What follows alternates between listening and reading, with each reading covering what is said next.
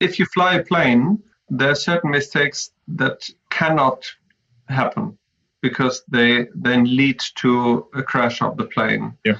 In that case, of course, you need you need certain certain lamps or certain uh, aspects of control, uh, mutual control, to that those mistakes don't happen. But so much more often, it is about how we interact between people, and then I much more prefer an attitude of humility and an attitude of authenticity where people interact as people and not avoiding mistakes all the time. As a business leader, you know attracting top talent is just the beginning. Real growth happens when you lead yourself and others well creating a company culture that attracts, nurtures, and retains the best of all things. We'll teach you how to make an impact through a holistic leadership approach, reframing success and leadership. This is the Talent Magnet Institute podcast. Welcome to our Making Leadership Tangible podcast. I'm very excited, Raphael, to have you join us today to discuss this wonderful analogy with the background that you bring to table. Before we get into the topic, would you mind to introduce yourself to our audience? Thank you, Daniel. Yes, I'm very excited to be with you here. Yes, my name is Raphael Hoensbroech. I'm uh, the artistic director and managing director of the concert house in Dortmund in Germany, which is one of the leading concert houses in Europe, part of the European Concert Hall Organization. And before that, I also were for several years in business. I uh, worked as a business consultant at the Boston Consulting Group for eight years and from my studies, I'm a musicologist. I studied musicology together with philosophy and law. And, and that might be one of the reasons you invited me. For several years, I also learned and practiced as a conductor. And for now 10 years, I'm bringing these two perspectives together the perspective of leading in a musical world as a conductor and leading in a business world in whatever business setting that is. There are indeed many reasons why I'm super excited for you to join because you represent the different part of the analogy.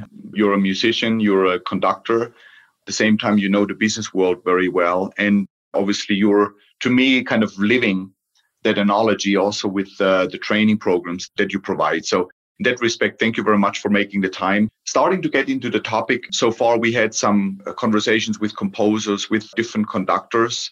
And as I had shared with our audience, I'd been myself very excited to explore that analogy between a conductor leading an orchestra and, and that's the world and the other side that I know much better is leading an organization, leading a team.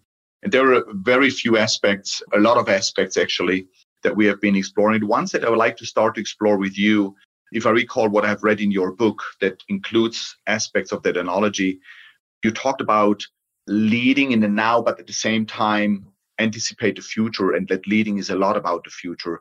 Can you talk about that part of the analogy in terms of conducting an orchestra and making that bridge to business? Sure. As you've mentioned, in uh, I, from time to time, I refer to the workshops that I'm doing because that makes quite tangible what I'm talking about. And in this case, it already makes sense. In uh, in my workshops, where I uh, have uh, business leaders seated next to musicians of a professional symphony orchestra, one of the exercises that I do is that I have one of the leaders, the business leaders, next to me on the conductor's podium, and I let them conduct the orchestra. Mm-hmm. And what always happens then is that the orchestra slows down and slows down and the conductor then tries to make it faster but but after all he or she also slows down and this is because the orchestra tries to follow the conductor but at the same time the conductor always is in the t- same t- time zone so to say as the orchestra is, and therefore is not really leading, but much more following the orchestra. And mm-hmm. what I often see with unexperienced leaders that they do not have in mind that in order to lead, you have to be part of the future. If you look at the orchestra and the beat that the conductor gives, and the conductor definitely has to be ahead of time. If you, for instance, clap in your hands and I would conduct you and I would want you to clap loud from one moment to the other, and I would do the loud sign in the moment you should clap loud, that just wouldn't work. So this impulse beforehand, and if you not only think of one person but of a full group, I always talk about the three time zones the time zone that I have to think in advance of what is about to come. Then the second time zone where I give the impulse for what will then come, for instance, clapping loud. And then the third time zone is when you clap loud and I listen to that, can judge and also change my conduct. This is the kind of time zone circle that goes on. Right. There were a, a, few detailed components that you've outlined in your book about that very aspect about working in the three time zones and kind of conducting means a lot working in the future. You talked about having a clear idea, having a clear expectation, and also taking decisions and have a strong will in terms of what you want to get done. Can you talk a little bit about those three ingredients uh, of conducting in the here and now and in the future? Yeah, that's maybe the other aspect of this future thing that if you have a kind of cloudy idea of multiple things that you want to change at the same time, you are overwhelmed or this too much information for the team that you're working with to really follow. So, what I suggest to those uh, first time conductors is to take only one decision. And the one decision could be uh, faster or slower or whatever giving impulses.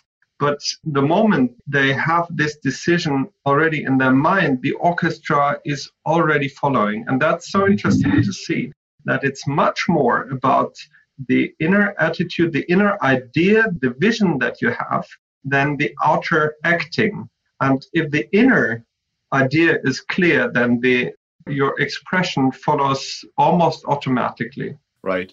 From your experience, Raphael, how does that translate from leading an orchestra to leading a business? I mean, there are a few aspects that come into mind where there is the here and now, there is the daily activity, but at the same time, there is a plan, there is a strategy, there is a budget. So, an anticipation of the future result based on expectations. So, can you talk a little bit more how that translates into leading businesses from your experience? I mean, if you want to lead something, you need a goal, right? If there's no goal, no vision, no purpose, no nothing to follow, then what to lead for? Then it's right. only managing a process. And if we're talking more about leading than about managing, then maybe we we should do the excurse first into how do we develop a goal or a vision. Then I think it, it becomes more clear what this is about the time zones in business. And what I often see that that there are ideas in a company about about what to follow, but the ideas between the various members of the team or the employees or whoever, they vary so much that each one, if you if you would ask hundred people, maybe um, you get 200 ideas of what a goal is. And what I do in my workshops also to visualize that is that I ask the participants, the orchestra, to play a piece in different versions.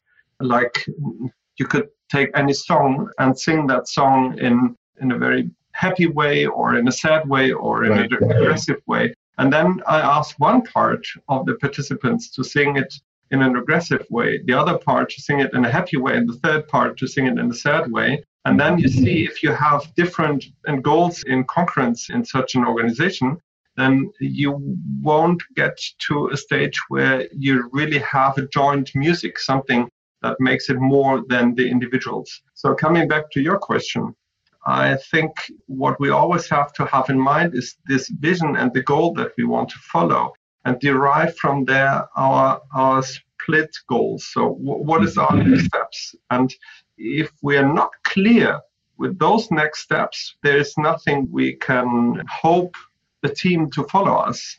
Wonderful. Thank you so much for making that so tangible, Raphael. Another topic I'd like to discuss, also very much inspired reading your book, is about talk about the score being the operative plan. You talk about the physical position of the conductor, which is not inside the orchestra, but close to it, but a little bit from the outside. So you talk about that strategic position of the conductor to really look and listen to the orchestra from the outside can you talk a little bit about that? Because the analogy that I see to leadership, without going too far into detail before you even answer my question, is that balance that leaders have to keep in terms of how much do they work in the system daily or on daily tasks, tactical tasks, and at the same time, how much are they able to abstract from them and take themselves out of the system so they can work on the system elaborate a little bit more in detail about your thoughts in there from a conductor's perspective as well as then build a bridge to business you often have the situation that people come out of a team into the leadership position so they grow they grow from inside into a leadership role is that what you mean yes mm-hmm. and then you grow from let's say the cello group mm-hmm. into the conductor's position yeah. and you but but then you see that you find yourself in a totally other situation that has many aspects that you couldn't see before. And if you stick to the kind of leadership that you would have had if you are for instance the first cellist of the cello group then it's likely that you miss the opportunities that you have as a conductor. Why? Because as a conductor you have other information at hand than as a cellist. As a cellist, for instance, you hear the full sound of the orchestra from a very low perspective. Low, not because you see it, but because the cello has a low sound. So the full sound of the orchestra sounds much more with the bass perspective and not with the treble perspective, not mm-hmm. with a high pitch perspective. The other mm-hmm. thing is that you play your own instrument, which distracts you from concentrating on other instruments. Another thing is that if you have the cello scores, then you only see your own scores. If you are the conductor, you see all scores on one page below each other, so you have the full context. Then the positioning of the conductor is in the midst of the orchestra, all faces towards you, so you can not only listen, but also you can you can see, you can watch the people playing. And the last thing is that you have the position that is closest to the listening position of the audience. And if we have the audience as our clients, so to say, then you have to judge on the audience position of the sound and not on the cello position of the sound. So that brings a lot of opportunities and duties.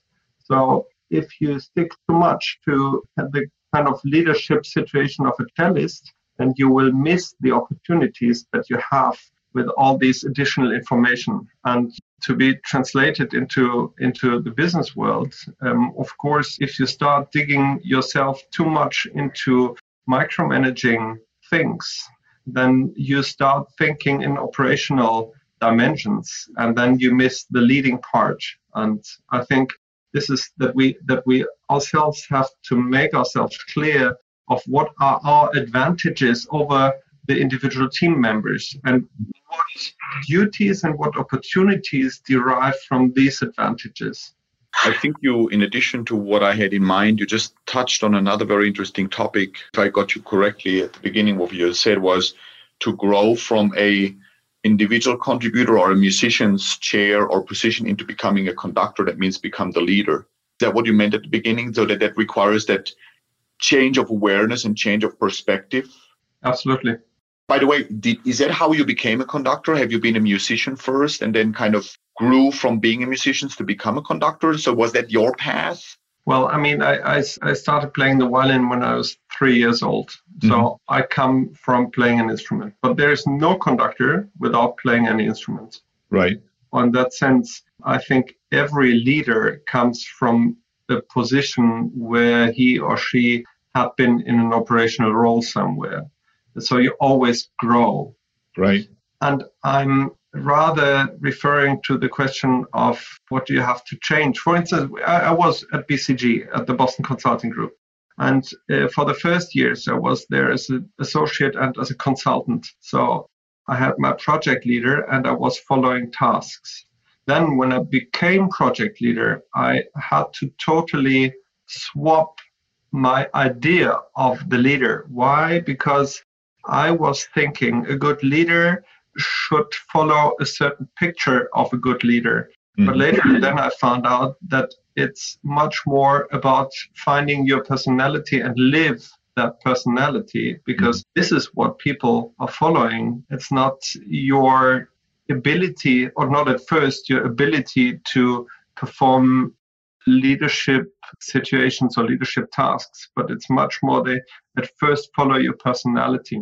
And if you come from a cellist position and you become the leader, then it so often happens that people think they just have to grow their kind of first cellist leadership position. But this is not true. They have to totally change their perspective on leadership. First, because of the value of the of being, of showing your personality, living their personality, and B, because otherwise you, you miss of utilizing these advantages that you have over your team by not having your instrument, having the full scores, and what I've said before. How would that translate to a business? So growing from, let's say, being in a function, being in sales marketing or in operations, and then get into the leader. From your experience, what are the biggest challenges there? You perfectly described it from being mm-hmm. a cellist and leading that section to become a conductor. What is it that you would highlight that is most important from your experience for that step to happen on the business side? I think the most important thing is that people understand that the acceptance of the team does not depend on a certain leadership picture. I give you an example. If someone is king or queen of a country, then people would never question if that is a king or a queen. They would question if it's a good queen or a good king mm-hmm. or a bad one. But the moment that someone becomes the king of a country and starts playing, like acting a role of a king, he or she would not be seen credible anymore. Right. Because they start acting like a picture of something. And what I've seen so often is that people over exaggerate their view or the picture of, of the leadership person they figure or they have to fill and then they lose credibility with the team. For instance, an, a, a conductor that is kind of conducting for for the audience, you know, looks like a good conductor and moves, and the orchestra would say, "What is this for?"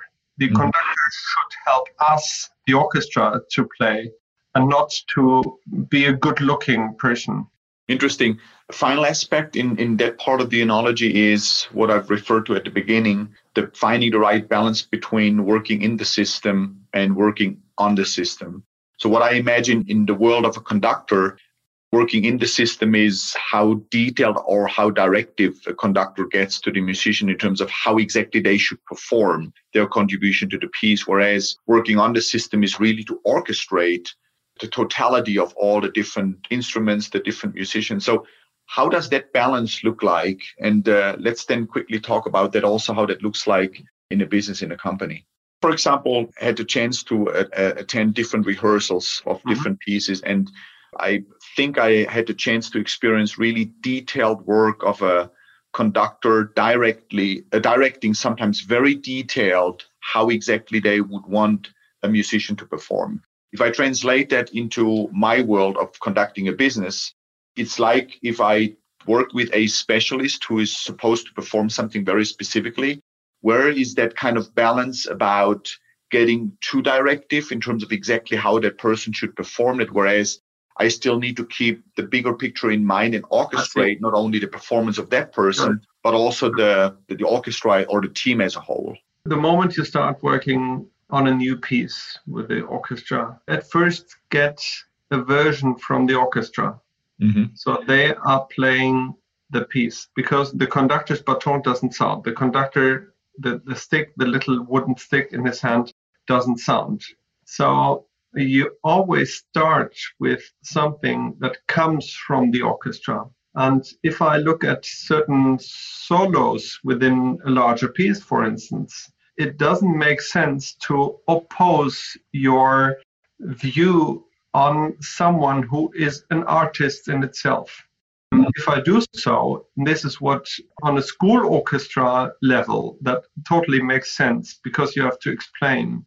But if you are really working with professionals, then it's much more that you have to find out what is the deeper value of what you get from that specific person. And if I get this solo from a flutist and I see something is missing, then it's not that I am imposing my view, but I, I help this person to identify and to kind of dig deeper in this solo to find something that is part of his or her deeper personality, bringing that to music. And this is, I think, much more the empowerment idea of the conductor instead of structuring or operationally doing too much in detail.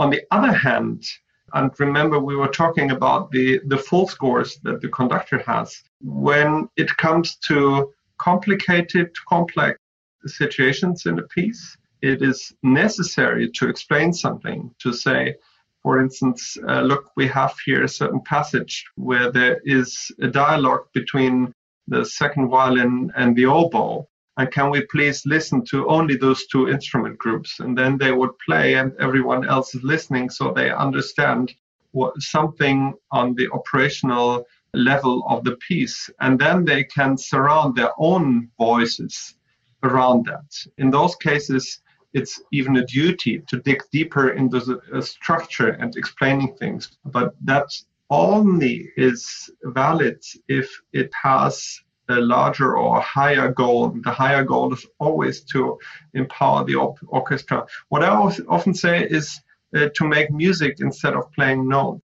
Yeah, we want mm-hmm. if we all are playing notes.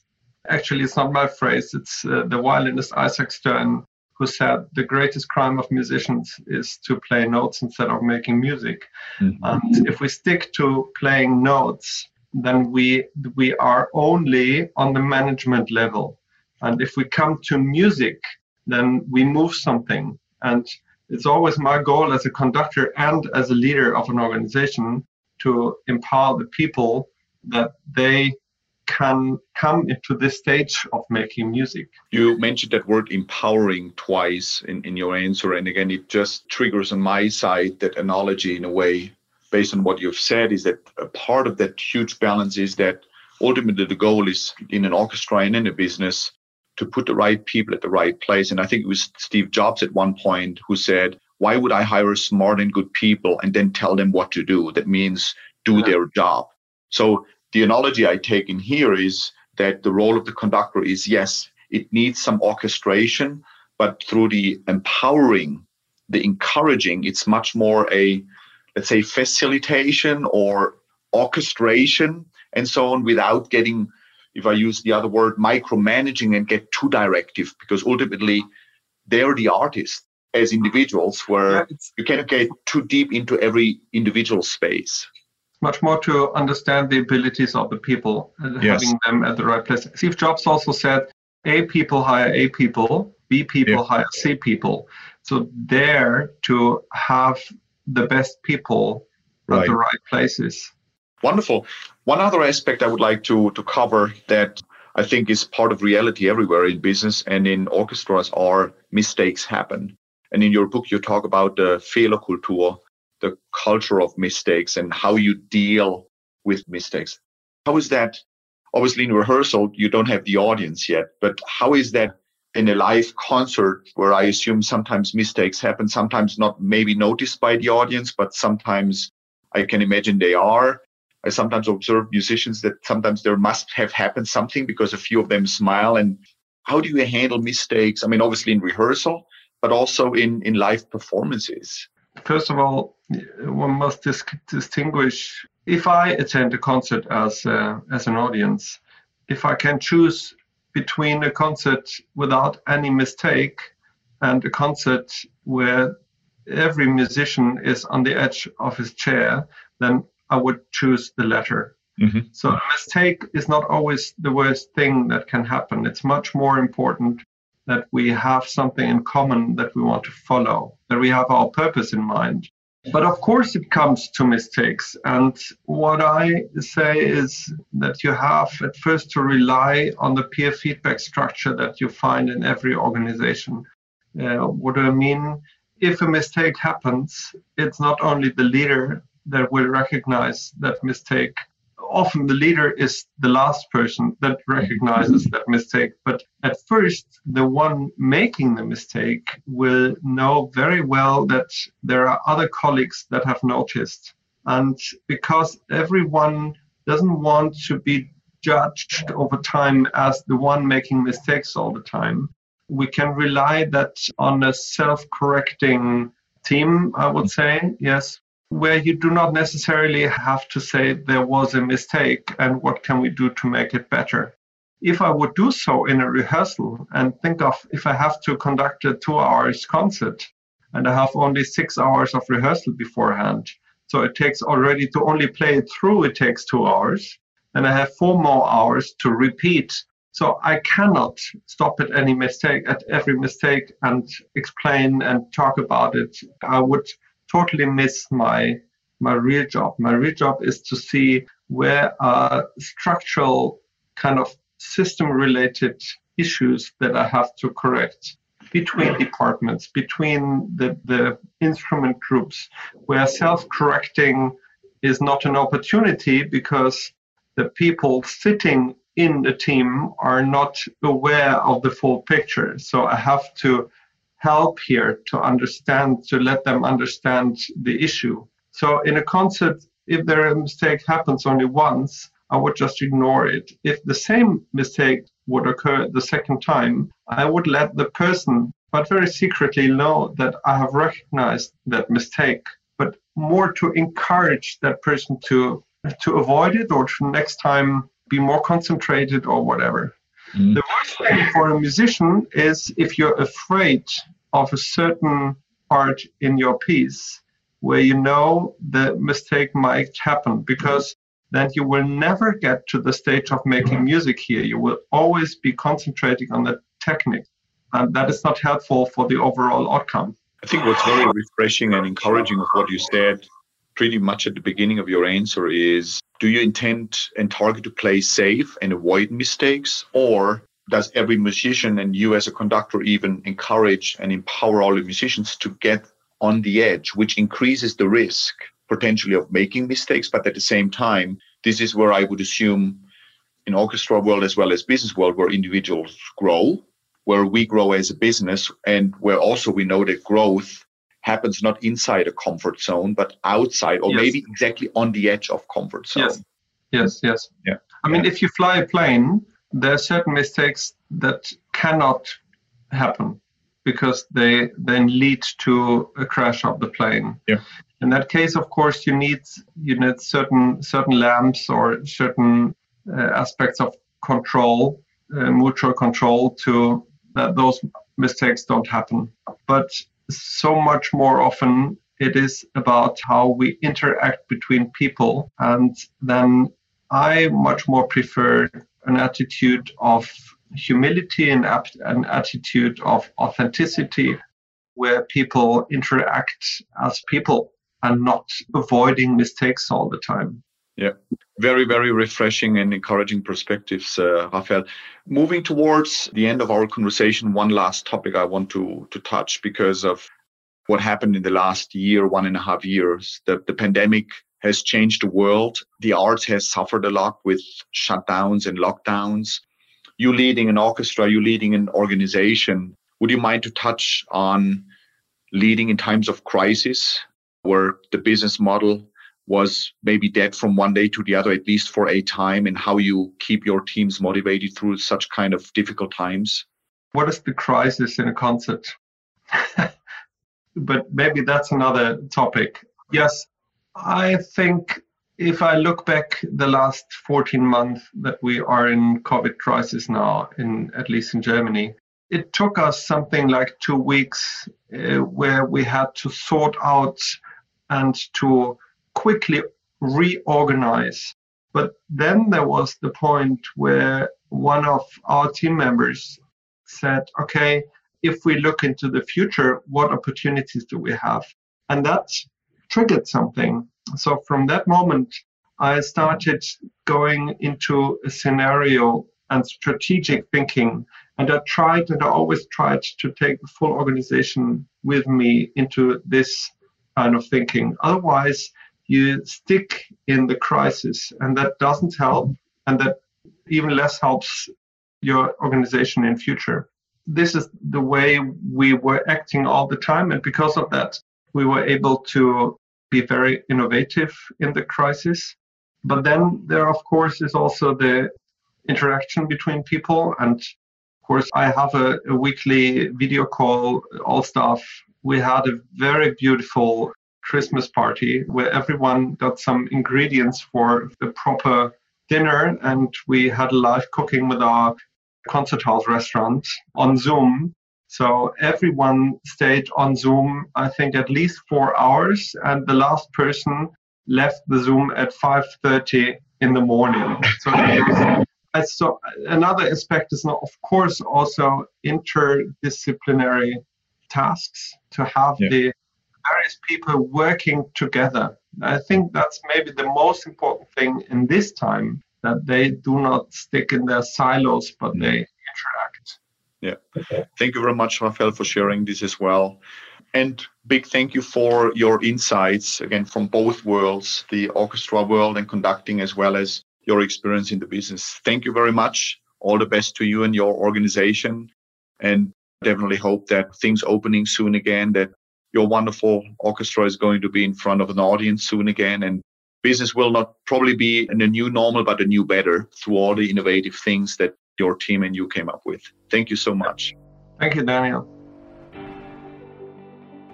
Thanks for joining us for this episode of the Talent Magnet Institute podcast. Make sure you subscribe so you never miss an episode and help spread the word by leaving a review. The Talent Magnet Institute podcast is powered by Centennial, a talent strategy and executive search firm, and the Talent Magnet Institute. You can engage with us at Talent Magnet I on Twitter or Talent Magnet Institute on LinkedIn and Facebook. Please communicate by using hashtag Talent Magnet. Find us in your favorite podcast app to subscribe, rate, and leave a review, as well as share with a colleague. You can also listen at talentmagnetpodcast.com. Our podcast studio is based in Greater Cincinnati, Ohio. We are supported by our listeners, clients, and partners from all over the world. The Talent Magnet Institute podcast is made possible by a great team that includes Janelle Spence and Christine Lewis of Centennial, Josh Chappelle and Adam Smith of Soundpress, produced by Chris Madine of New Fidelity Studios, and Audra Casino and Megan Doherty of One Stone Creative. Music written by DJ Corbett and Chris Madine. And myself, your host, Mike Sipple Jr. Thank you for joining us on the journey of developing leaders to succeed in relationships, work, community, and life, reframing success in leadership.